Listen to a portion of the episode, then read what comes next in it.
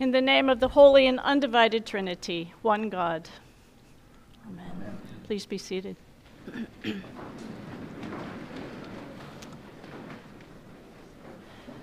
Every pulpit presents a unique challenge to the preacher. Sometimes the pulpit is enormous, and five foot, five inch preachers like me can barely see over it. And sometimes they're equipped with microphones that amplify every breath you take. St. Martin's has its own special thing. When you stand here, the eyes of Jesus bore into you from the choir loft. Not daunting at all. Shawn painted that bigger than life headshot of Jesus with eyes that have that uncanny ability to follow you wherever you move in the sanctuary. His fingerprints are very much alive in this room. Thank you, Jan and family, for inviting me to be here today. It's an honor to be part of the celebration of Shawn's life. When Jen called to talk about today, she mentioned that I had known Shawn for many years, and indeed, that is true. Before I knew his name, I remember people talking about, quote, the hot guy in biker shorts. At St. Martin's Saturday night Eucharist, sometimes Shawn would bicycle into the Eucharist and then he would serve as a lector or a chalice bearer. The muscle tone he built as a long distance cyclist was remarkable. Just a few days before he passed, Jan and I sat across from him, holding his hands. His grip never lost its strength. Even Parkinson's could not steal that away. A year ago, I began visiting Shawn and Jan regularly. We always chatted for a while, reminiscing about old stories from the past and catching up on what the kids and the grandkids were doing. And then we would turn our attention toward the Eucharist, and we would begin by reading the Gospel for the upcoming Sunday. We'd talk about the text, what was the original intended audience, who was the author, and then we'd talk about the story being told by the author, and how did that story intersect with today. In short, we were writing a sermon together and at the end, I always asked, What would be the title of your sermon if you were preaching next Sunday?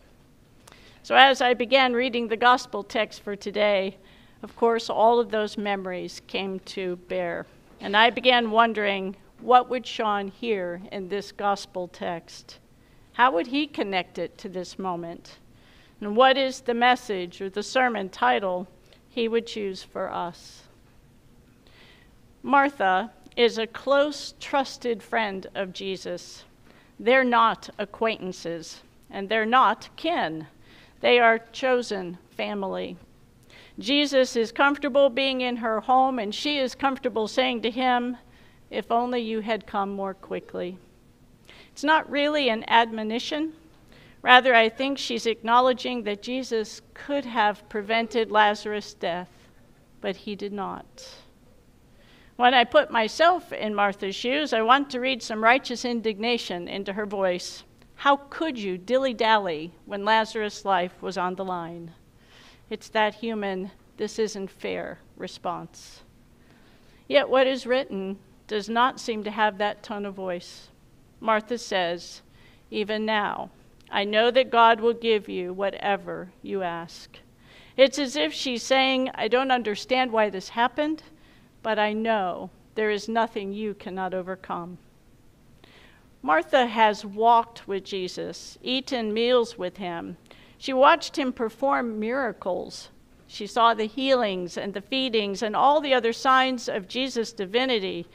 She is not even for a moment questioning the authenticity of Jesus. And she tells us that she knows Lazarus will rise again. Martha is a prophet and a wise woman who has knitted together the impossible things she witnessed, and now she is testifying to her faith in Christ in the darkest hour of her life. After the Parkinson's diagnosis, Shawn returned to an old passion art. And a few years into that, I commissioned him to create a painting for my husband, a Formula One race car.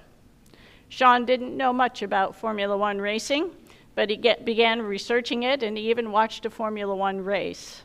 And then he painted the image of a racing car in motion, coming toward the observer. He used techniques of impressionism, and the result was un- unlike anything he had painted. He wanted to exhibit the art, and I volunteered to host. On a Saturday morning, the week before his exhibit, he came to my home and spent a few hours imagining what pieces he would hang and where he would put them. Then, after a while, he came to the kitchen where I was pulling cookies out of the oven and shoveling them onto cooling racks. He grabbed a cookie and he said, Do you do this often? I said, No, this is my first art exhibit. And he said, Not the art exhibit, the cookies. Do you bake often? It turned out that Shawn loved cookies and he loved conversation. Over the next few years, cookies and conversation and art were staples in our diet. I was still serving on the Arts Council board at that time and began seeing new murals appear on the walls of their building, work that Shawn had completed. It had never occurred to me that he could print on, and paint on a canvas of that size. And the CPA firm had just built a new office building with a 15 foot kitchen wall that was blank. Shawn came to have a look, and I asked him if he could paint a mural that would transport our staff from long tax season hours to a restful place. He spent more than a month working on that wall. The mural put the observer on the front porch of a cabin in the mountains. There were snowy, evergreen trees and mountain ridges. Cabins with smoking fireplaces dotted the landscape. Some days, an artist friend of his would come and sit with him, and they would stare at the mural and talk about it. How did it speak to the observer? Many times I'd pass through that kitchen for a cup of coffee, and Shawn would point to something on the wall he'd just painted and ask, What color is that? I had no idea he was colorblind with certain colors. One day, he painted the CPA firm's coffee cup onto the front porch rail with steam rising off the coffee. It felt as if you could just reach out and grab that mug. While he was painting, another staff member was in and out of that kitchen on a regular basis. Her name was Jan Hardy. One day her name would become Jan Rees. Apparently, there was more than coffee brewing in the kitchen. John tells us a beautiful story about chosen family.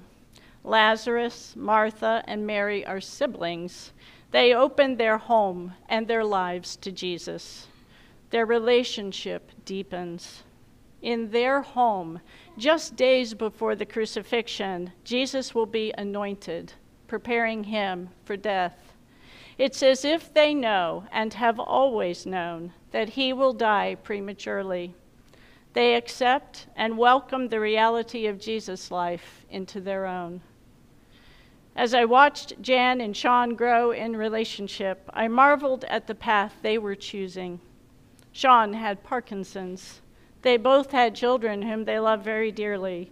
And all of this family was coming together into one strong and loving embrace. Careers were hatched, grandchildren were added to the mix, and the smiles on Jan and Shawn's faces never dimmed when they were talking about family.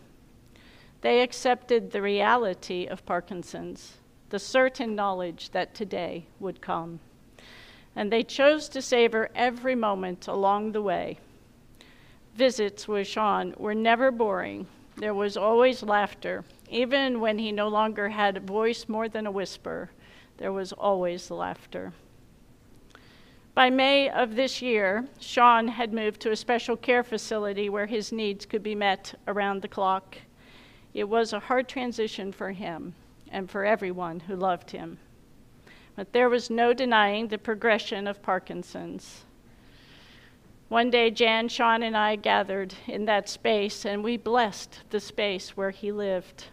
And then we turned our attention toward the Eucharist and picked up the Sunday Gospel. It also was from John.